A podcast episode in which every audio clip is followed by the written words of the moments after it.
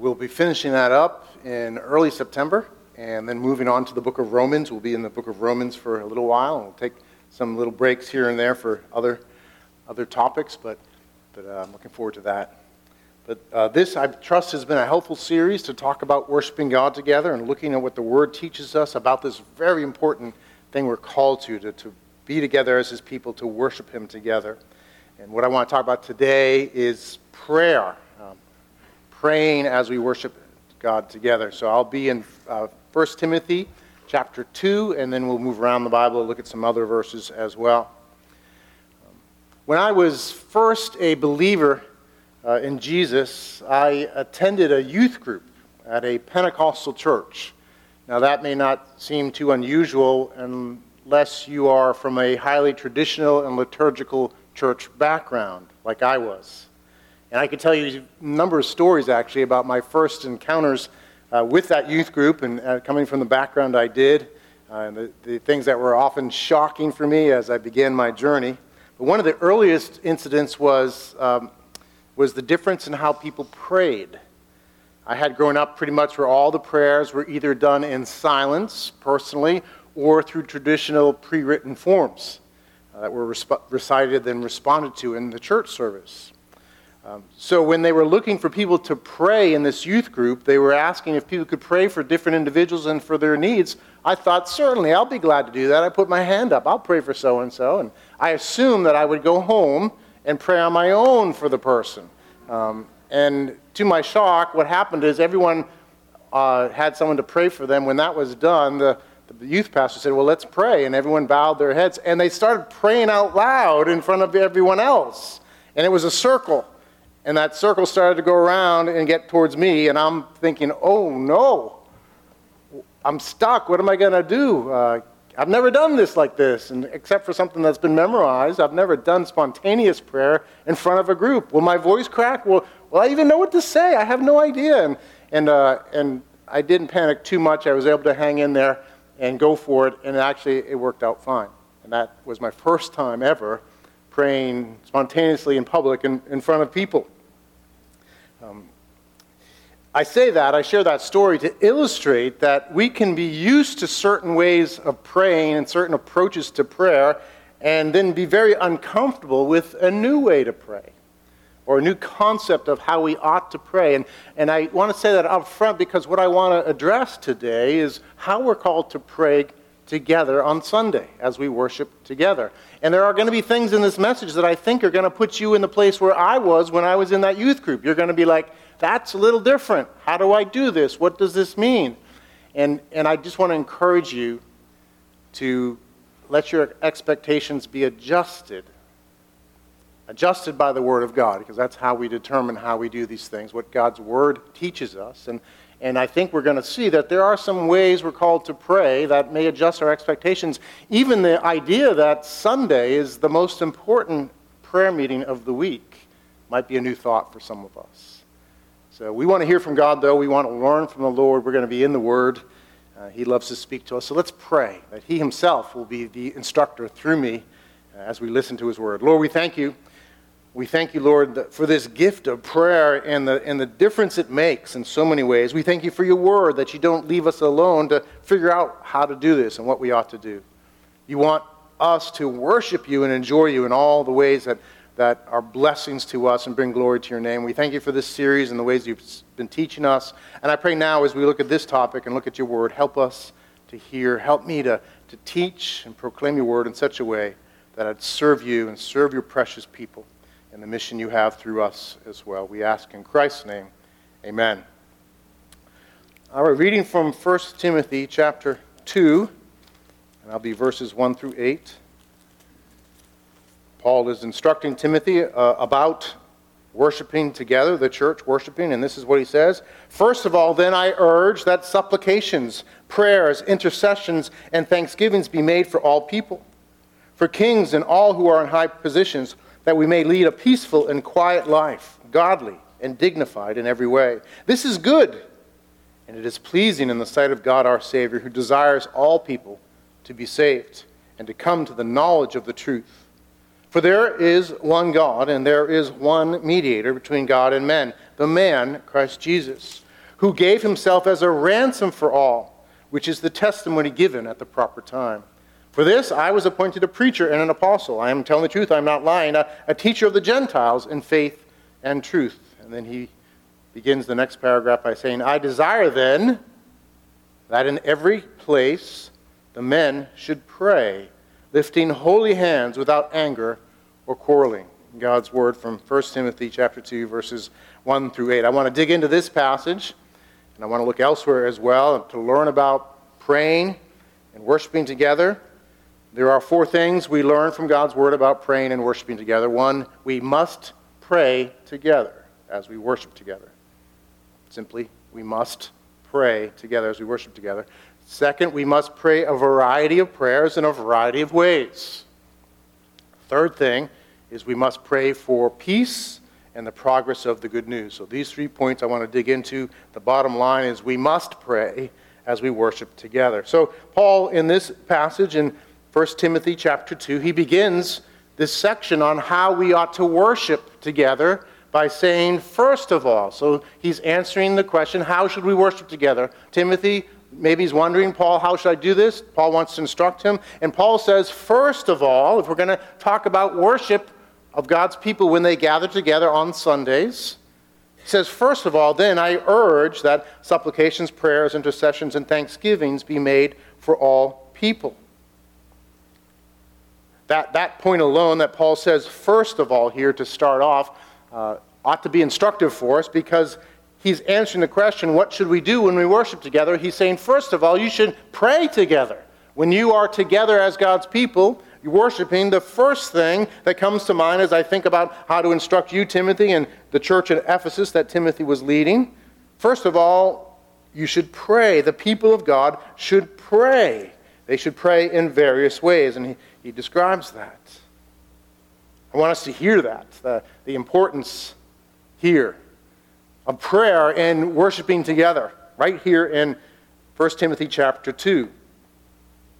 He he goes on in verse 8 to talk about the men praying, and this isn't to the exclusion of the women. These are things that he wants the men to work on. He wants Timothy to help the men work on, the men to focus on. He's going to go on to talk about the women in corporate worship as well in the next verses. But here he's saying, I want the men to do these things. And it's really interesting to notice his first priority in the conduct of men in corporate worship. He doesn't say the men ought to dress up a little bit when they come on Sunday, so that's fine to do. He doesn't say, well, you know, the guys should work on their singing, they should sing well, and of course that's good to do if you can. He doesn't say even that the men should make sure they're paying attention to the Word of God as it's taught and proclaimed, and of course that's important too. He says this that he desires that men should pray in every place. When men come together for worship, I want the men to work on this being people who pray. He, he, uses the term in every place. He means in every place where they worship, in the places that they gather. This would have been in homes back then, and perhaps other places if, if they were Jewish at the temple. But as they come together, this is what I want the men to do I want them to pray. I want them to lift holy hands together. And this is how they expressed prayer in that day. They would lift their hands. We, we might fold our hands or bow our heads, but they would lift their hands. And so he says, when, when you worship, I want the, the men to step out and lead by praying, and I want them to pray without anger or quarreling, to come together in unity, to lift things up to the Lord. It's, it's striking, I think, to see Paul's priorities for corporate worship. He says, first of all, pray. I want the men, first of all, as well, to pray. How does that alter your view of Sunday worship? It's common in our culture to, to relegate prayer, this sort of prayer, to personal devotions in the midweek prayer meeting. Those are important things. This is not to take away from that. But, but I think in our culture, our Christian culture, we tend to think, well, that, that sort of prayer that Paul's talking about, he must mean the, the, the corporate prayer time during the week. By the way, we do that on Zoom during the week on Thursday nights. Um, you can do it elsewhere too. Personal prayer. He must mean personal prayer. No, no. The context here is very clearly this is the church assembled to worship God. And I think it addresses us in this tendency to, to not see the most important prayer meeting of the week is right here on Sundays as we gather together as God's people. Prayer is so important. And, and of course, we see this elsewhere in Scripture whenever there's an important doctrine. You don't want to just go to one verse, you want to look around and see other verses. And so, as we look through Scripture, we, we see plenty that would back this up. Of course, Jesus himself, when he clears the temple, his concern was that they were corrupting the use of the temple. The temple is the place where they met for worshiping together. It's where God's people came together. That was the, the, the, Old Testament location. Our location is wherever we assemble together. So you don't need a building. The building is not the people. But wherever we come together, when we gather together, um, the word for church means that, the gathering of God's people. Whenever we gather together, and, and for Sunday worship in particular, we are worshiping like they did in the temple. So, so how is the temple described? When Jesus cleanses the temple, it's being corrupted for its use. What does he say there? Mark chapter 11, it says, He was teaching them and saying to them as he did this, Is it not written, My house shall be called a house of prayer for all the nations? But you have made it a den of robbers because they were, they were selling uh, animals for sacrifice and so forth, instead of concentrating on the purpose of the temple, which was what? A house of prayer for all nations. We see this elsewhere, Second Chronicles chapter 6. Uh, there's a lengthy prayer of Solomon as he's there in the temple and the dedication of the temple. And if you read through that prayer, we won't go through all of it. It's all about this temple being a place of prayer. And so I'll just, a couple of things. He says it's a wonderful passage. I encourage you to read it later, Second Chronicles 6. There are all these uh, instances of praying, Solomon praying about the use of the temple, and he says this If your people Israel are defeated before the enemy because they have sinned against you, and they turn again and acknowledge your name and pray and plead with you in this house, then hear from heaven and forgive the sin of your people Israel, and bring them again to the land that you gave to them and to their fathers.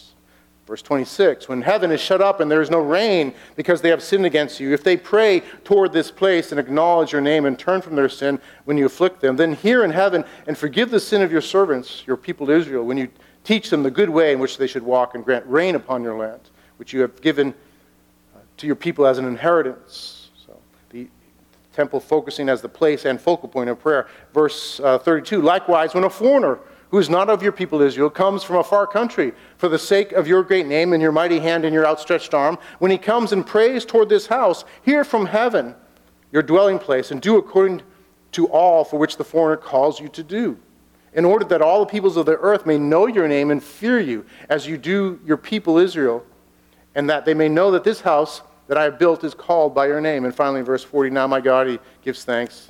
Let your eyes be open and your ears attentive to the prayer of this place. And now arise, O Lord God, and go to your resting place, you in the ark of your might. Let your priests, O Lord God, be clothed with salvation. Let your saints rejoice in your goodness. And then, if you read in the story, God shows up in power as he fills the temple with his glory. And so we see here the parallel that the, the gathered people of God are to focus on prayer as they gather for worship. That's what Paul's talking about in 1 Timothy chapter 2. We are to pray together. Maybe you've heard the story uh, before, probably, if not elsewhere from me, I've, I've shared this the story of the 19th century pastor Charles Spurgeon and his boiler rooms. Anyone here remember the story of the boiler room? A favorite among many. The story is that a group of American clergy traveled to England in the 19th century to hear Charles Spurgeon preach. He was just a very gifted preacher, and to tour his church facilities. After showing them through his massive sanctuary and remarkable buildings, Spurgeon asked whether they would like to see the boiler room. The visitors politely declined, but the, he insisted. He then led them to the basement where they found a room, and in that room was a, were a hundred people on their faces in prayer.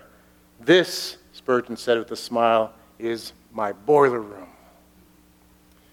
And I love that story but I think we could adjust it. Nothing wrong with the boiler room. Let's do the boiler room. But we could adjust it to not only have a boiler room, but have a bonfire right in the middle of the service. That if I understand 1 Timothy 2 properly, not only downstairs in a hidden room somewhere might we pray together, but we should be praying together here.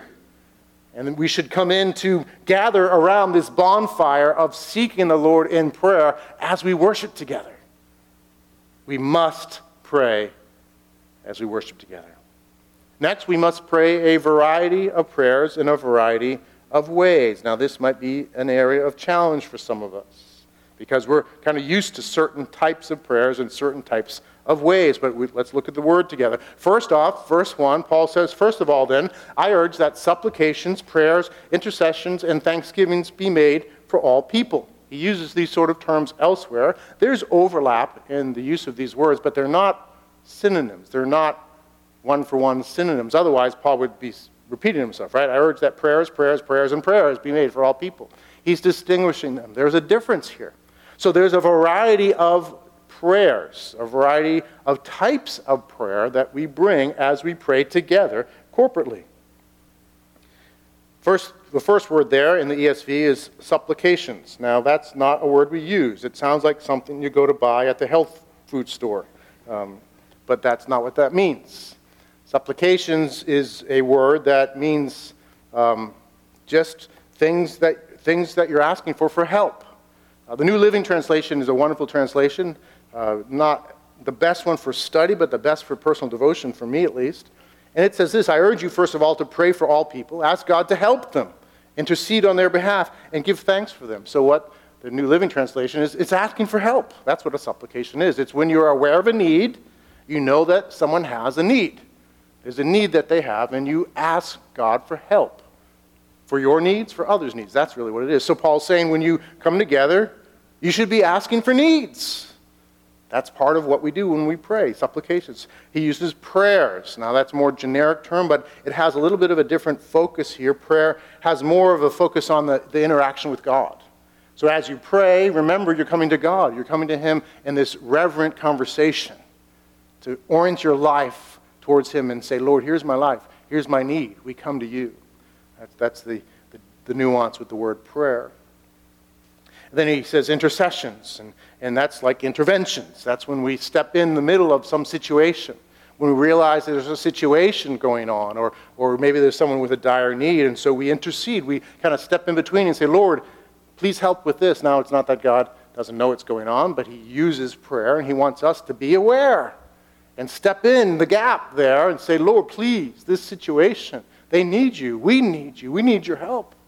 So, a proper awareness of what's going on around us in our church and, and beyond as well.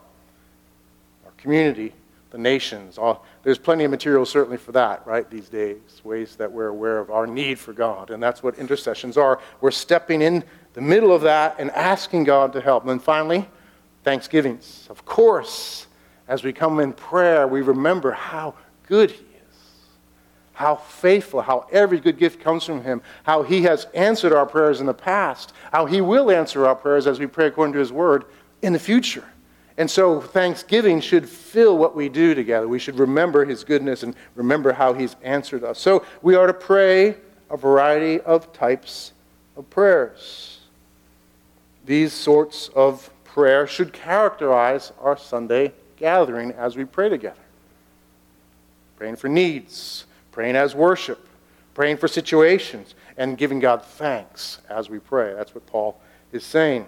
But there also should be a variety of forms of prayer, and this is where it might be challenging for us because we're used to, in our current contemporary evangelical culture that, that has affected us, of praying really in very strict, narrow forms.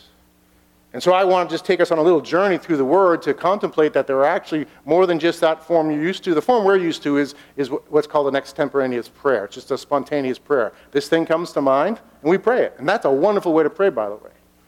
But I think we tend to narrow down prayer to that. And anything outside of that spontaneous sort of prayer um, is, is not quite right.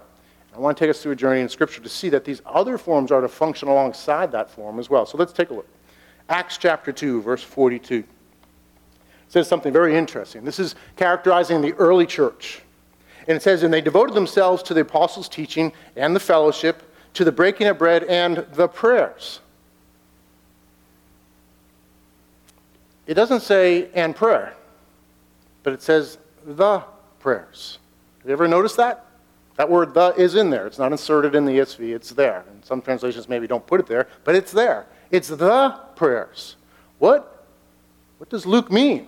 What were they doing if they were devoting themselves to the prayers? We don't say that. We, say the, we would say the prayers if, if it was what we think ought to be done. Well, you can look a little later in chapter 3, verse 1. It says, Now Peter and John were going up to the temple at the hour of prayer, the ninth hour. And so we learn that what they were doing in the early church is they were attending the prayer that was going on at the temple. It was a regular part. They were praying in their homes, they were also praying at the temple. They were worshiping corporately in homes and worshiping corporately in the temple. And the temple had an hour of prayer. It actually had three hours of prayer. There was prayer at 9 a.m., noon, and 3 p.m. This is the ninth hour. They start their day at, uh, counting the hours at 6 a.m., so it's 3, 3 p.m., the afternoon time of prayer. The, morning and the afternoon time prayer also had a sacrifice that went with it. So there was the offering of sacrifices in that corporate worship. The noontime was, I think, just devoted to prayer itself. So people would come into the temple and they would pray. And the prayers were not chiefly spontaneous prayers. The prayers are traditional prayers that were recited by priests, by the leaders that they had. That's what the prayers were. And we, we have a sense of what they were, that they would pray the Shema, which was a, uh, we learned a little a few weeks ago about that, that it was a creedal thing. It was a truth about God. It's a creed that would be recited but also prayed, and, and there's a, a longer version of it, but it comes out of Deuteronomy 6, 4 through 5, and what follows. And you've, you've perhaps read that. Hear, O Israel, the, the word hear is Shema in, in Hebrew. Hear, O Israel, the Lord our God, the Lord is one. You shall love the Lord your God with all your heart, with all your soul, and with all your might. And it goes on to talk uh, about the word and, and the walk with God and that. That was recited during the times of prayer. So it would be said, and you would, it was, would be said in unison by those in attendance. That was part of how they prayed. Now, they might, would in all this make time as well for individual spontaneous prayers, but, but it was considered prayer to recite that together, for that to be their prayer of worship to the Lord, their, their prayer of entreaty to the Lord. Another uh, prayer was the Amidah, which means the, the standing prayer, and there were the 18 blessings. We, we won't go through it all, but these were blessings that were pronounced, pronounced on the Lord. And so uh, the, we have a few of them. Uh, the God of history was one. Uh, Blessed are you, O Lord, our God, and God of our fathers, the God of Abraham, the God of Isaac, and the God of Jacob, the great, mighty, and revered God, the most high God, who bestows loving kindness, the creator of all things, who remembers the good deeds of the patriarchs and in love will bring a redeemer to their children's children for his namesake. O King, helper, savior, and shield, blessed are you, O Lord, the shield of Abraham. That was the first prayer, and the blessing of the Lord. The, the next uh, is the God of nature. You, O Lord, are mighty forever. You revive the dead. You have the power to save. You sustain the living with loving kindness. You revive the dead with great mercy. You support the, the falling Heal the sick, set free the bound, and keep faith with those who sleep in the dust. Who is like you, O doer of mighty acts? Who resembles you, a king who puts to death and restores to life and causes salvation to flourish? And you are certain to revive the dead. Blessed are you, O Lord, who revives the dead. And there was one on Thanksgiving. There were 18, actually 19 different paragraphs, but 18 different blessings that were prayed corporately.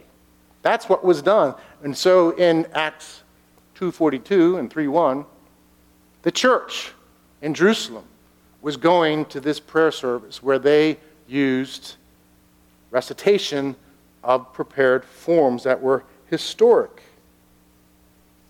That's what's meant there. The early church, can, you can look this up too, beyond the New Testament as well, they used a mixture of recitation, response, and spontaneous prayer. Those are the forms that we see in Scripture, those are the forms of the early church. A biblically driven, prayer filled worship service should see all of these varieties happen.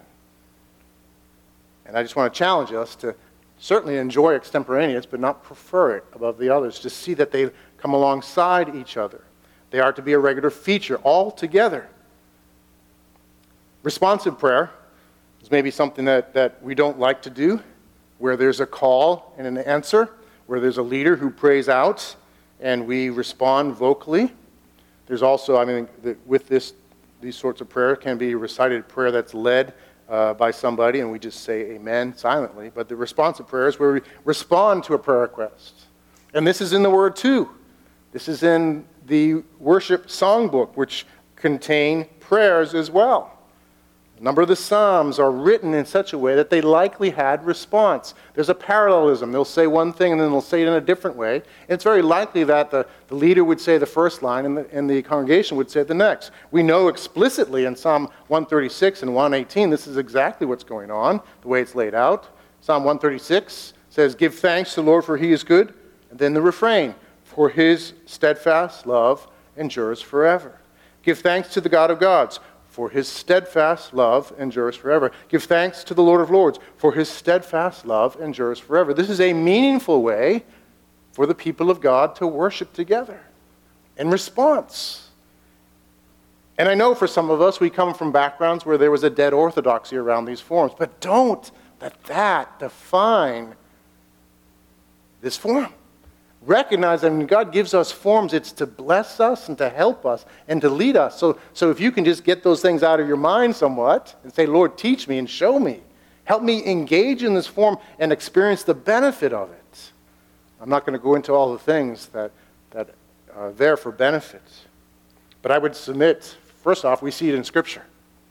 Secondly, we're going to be better served, I think, in our prayer lives as we use the different forms. If you're only doing extemporaneous prayer, your prayers aren't going to be as good. There's going to be some good prayers in there, but they're probably not going to be as sharp, not going to be as accurate, not going to be as faithful.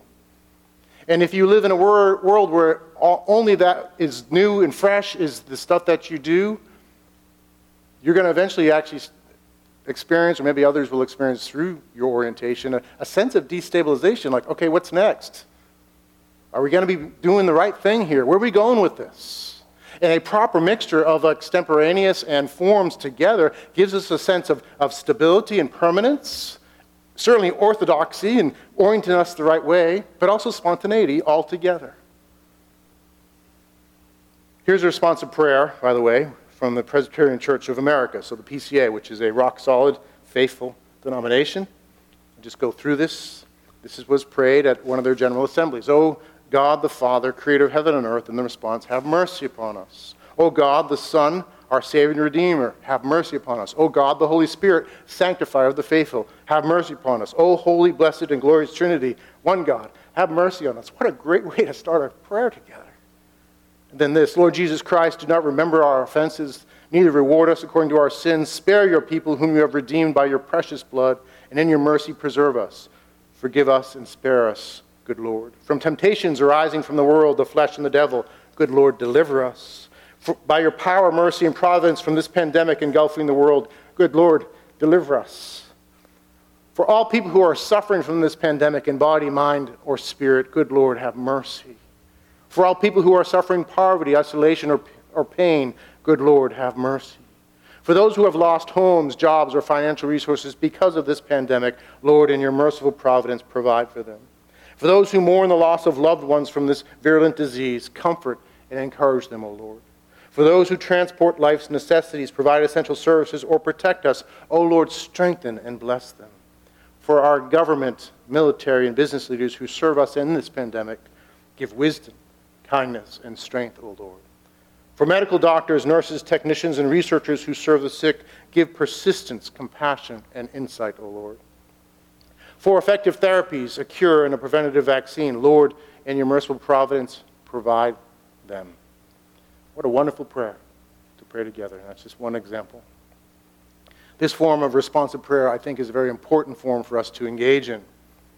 Another form of prayer that's been used traditionally by the church and is represented in Scripture is a, is a succinct and complete prayer that's put together, and it's called a collect. I don't know why. I guess because you collect all these things and you put them in a paragraph.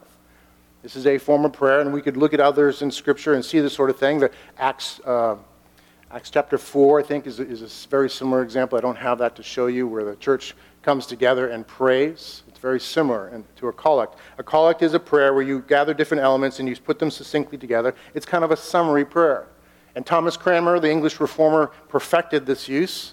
I have a book I'm reading actually on all his collects, all these little these little prayers he designed, and they're just fantastic. There's a, if you read through them, he says these amazing things so succinctly uh, that it's really helpful to pray. And the way that, that a collect is designed is, as you see there, there's, there's an address to God and to his character or actions uh, in the world on our behalf. Then there's a request. Then there's an invocation, a doxology, giving God praise. And then, of course, a closing amen. So I'll give you a couple examples. Next slide, please. Almighty God, whom truly to know is everlasting life. That's the first part. Grant us per- so perfectly to know your Son, Jesus Christ, to be the way, the truth, and the life, that we may steadfastly follow his steps in the way that leads to eternal life. Through Jesus Christ, your Son, our Lord, who lives and reigns with you in the unity of the Holy Spirit, one God forever and ever. Amen. Another example Almighty God, to you all hearts are open, all desires known, and from you no secrets are hid. Cleanse the thoughts of our hearts this is a prayer to pray every day. By the inspiration of your Holy Spirit, that we may perfectly love you and worthily magnify your holy name through Jesus Christ our Lord. Amen. So, responsive prayers, summary prayers we call collects, and then, of course, individual prayer and spontaneous prayer. That's an important element, that's an important form of prayer. And so, whether we do that silently or out loud, uh, this spontaneous sort of prayer is an important part of corporate prayer. Now, we do this when we pray, generally silently, right, on Sundays. Or maybe there's been times when we even fall, form little small groups to pray. Um, and when we pray in our prayer meetings on Thursday nights, we pray in succession, right? We, so there's requests and somebody prays, we listen to that person and we say amen silently. Maybe we say um, amen out loud. That's how we normally do that. But that's only one form among many of doing spontaneous prayers. Sean Wu, our, our pastor of our church a sister church in Cambridge, was a pastor here, is Korean American, and Sean uh, introduced me to the Korean style of individual prayer called Tongsong Kido, and it means in Korean, cry out with a loud voice. And so what they do in Korea is, is they, they all pray together and they cry out with a loud voice. So if you're there, it's everyone praying at the same time. It's, it's, it's at the same moment together. Um, and, and just another way to do it. So we're going to take time, not right now, at the end of the message, so I think we have to move our slide, um, to pray these forms together. So the best way to apply all this, right, is to do it. So we'll take some time. We'll take some time to pray for needs. Uh, and if you're comfortable with the Tongsong Kido form out loud, we'll pray together. So I'll lead us through that. Don't worry about it. Um, I know you're probably feeling just like I did at that youth group. Oh no, where are we going with this one? Hang on, it'll be all right. Finally, though, I want to hit the, an important point from our text. We learn about the importance of prayer, we learn about the varieties of prayer, and we learn about the purpose or, or how we focus our prayer from this passage in 1 Timothy 2. I looked at verse 1, I looked at verse 8, but in between, you'll notice Paul says for. Uh, well, in verse 1 even, we are to pr- pray for all people, and then verse 2, for kings, and, who, and all who are in high posi- positions. Um, so we're praying for people. We're praying for people to experience peace, is what's going on. So he says that we may lead a peaceful and quiet life, and godly and dignified in every way. So Paul is saying we ought to pray for all people, we ought to pray for kings and those in authority. Why? That we might experience peace, that we might be able to live a peaceful and quiet life, godly and dignified in every way. So the idea here that Paul is after is that we ought to pray for these different things, that, that we might experience peace as God's people.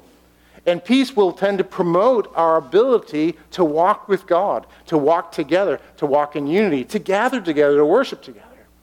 It will promote living a godly and dignified life. So, a godly life is a worshipful life. That's what that word means. It's a life of worship where we can freely worship together, gathering together and living all of life for worship. Dignified is a word, it's, it's doing the right thing. It's when you do the right thing. And so, the idea here is it's living a life of following Jesus and his uh, holy requirements, God's holy requirements. Living a holy life. And so, we pray for these things. Why? That we might experience this peace in our church. We pray for each other for peace. We pray for our community. We pray for our nation. We pray for the world so that we can experience peace, that the church might thrive, that all mankind might thrive, but the church might thrive living a worshipful and holy life together. That is the first object in our prayer here is to pray for this sort of peace. But then he goes on, he says, This is good and it is pleasing in the sight of God our Savior, who desires all people to be saved and come to the knowledge of the truth. And what is the truth? For there is one God, and there is one mediator between God and men, the man Christ Jesus, who gave himself as a ransom for all, which is the testimony given at the proper time.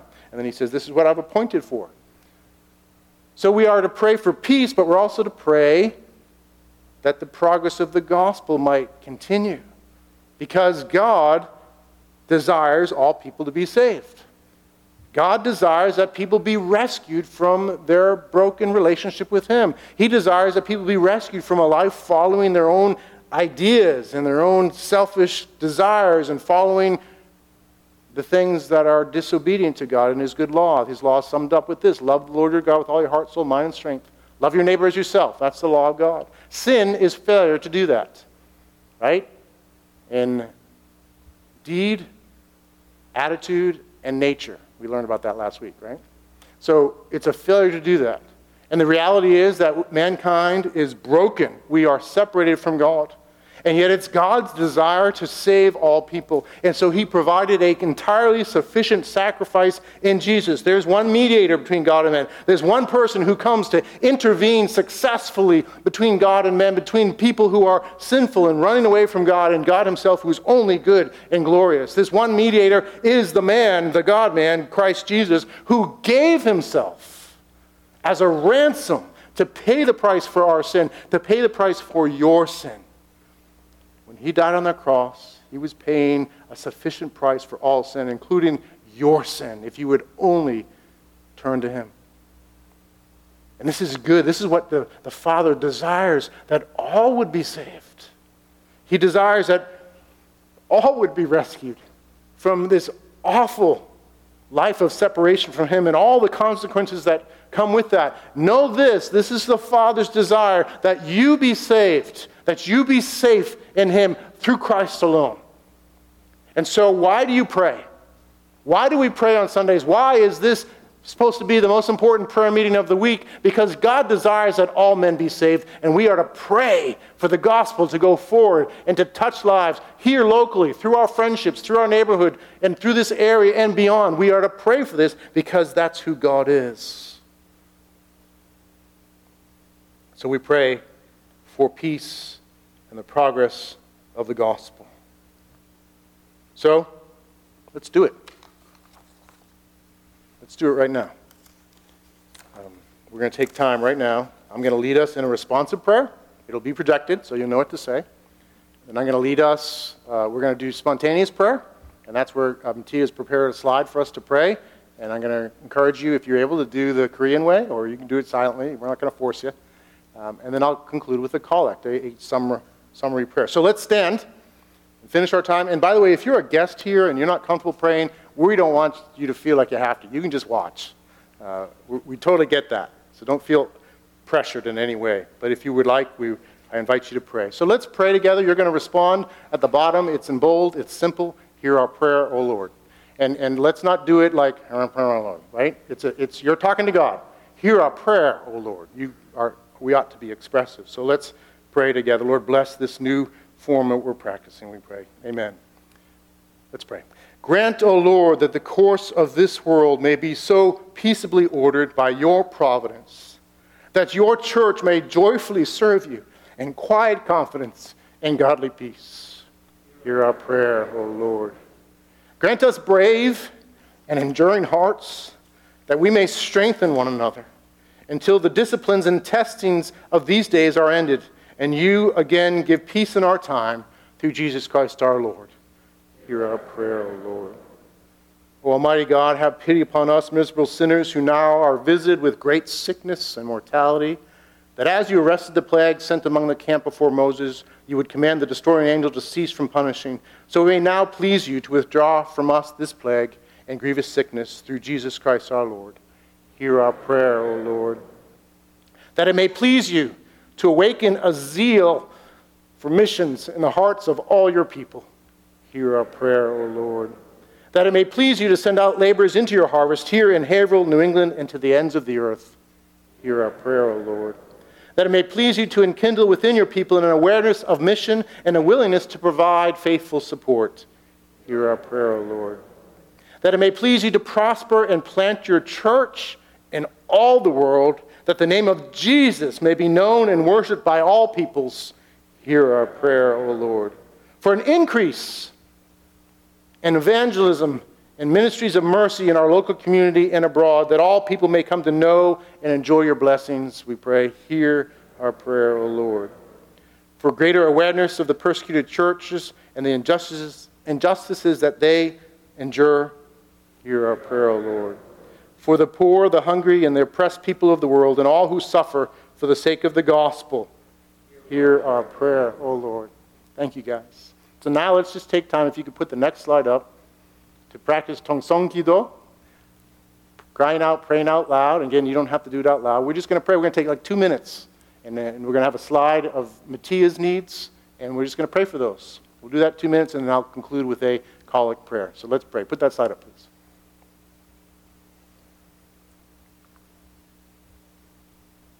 Waiting on the slide. That's okay. Good. So, Lord, just pray together right now. You do it out loud if you're comfortable. Lord, we just pray for, for Matia. We thank you for Matia. We thank you for her service, Lord God. We pray, Lord God, for you to fund, to prepare all her needs, Lord God. We ask for your help and keep her safe. Cause this to be unified, Lord. Courage. Lord, we pray. We pray that the visas would be available for the whole team. Lord, take care of our logistics. Peace to your people. Pray for the gospel, Lord. Be spread there in Indonesia. Use Matia. Meet her. Empower her. Use her with those young ladies she'll be meeting with. Give her favor. Lord, we pray for funding preparation every way, Lord. We pray, Lord God, for, this, for, miss, for zeal here, more missionaries, Lord, more people to serve you, Lord. We look to you, Lord God. We thank you, Lord. We thank you for your, that you hear our prayers. We thank you for this privilege to pray as your people, as we worship together. We thank you that heaven hears. We thank you that you care about Matia. Thank you for raising her up. We pray you bless her. Give her joy. May your joy be her strength. Give her faith. Trust you for all these needs. We look to you, Lord. We thank you, Lord. Thank you, Lord.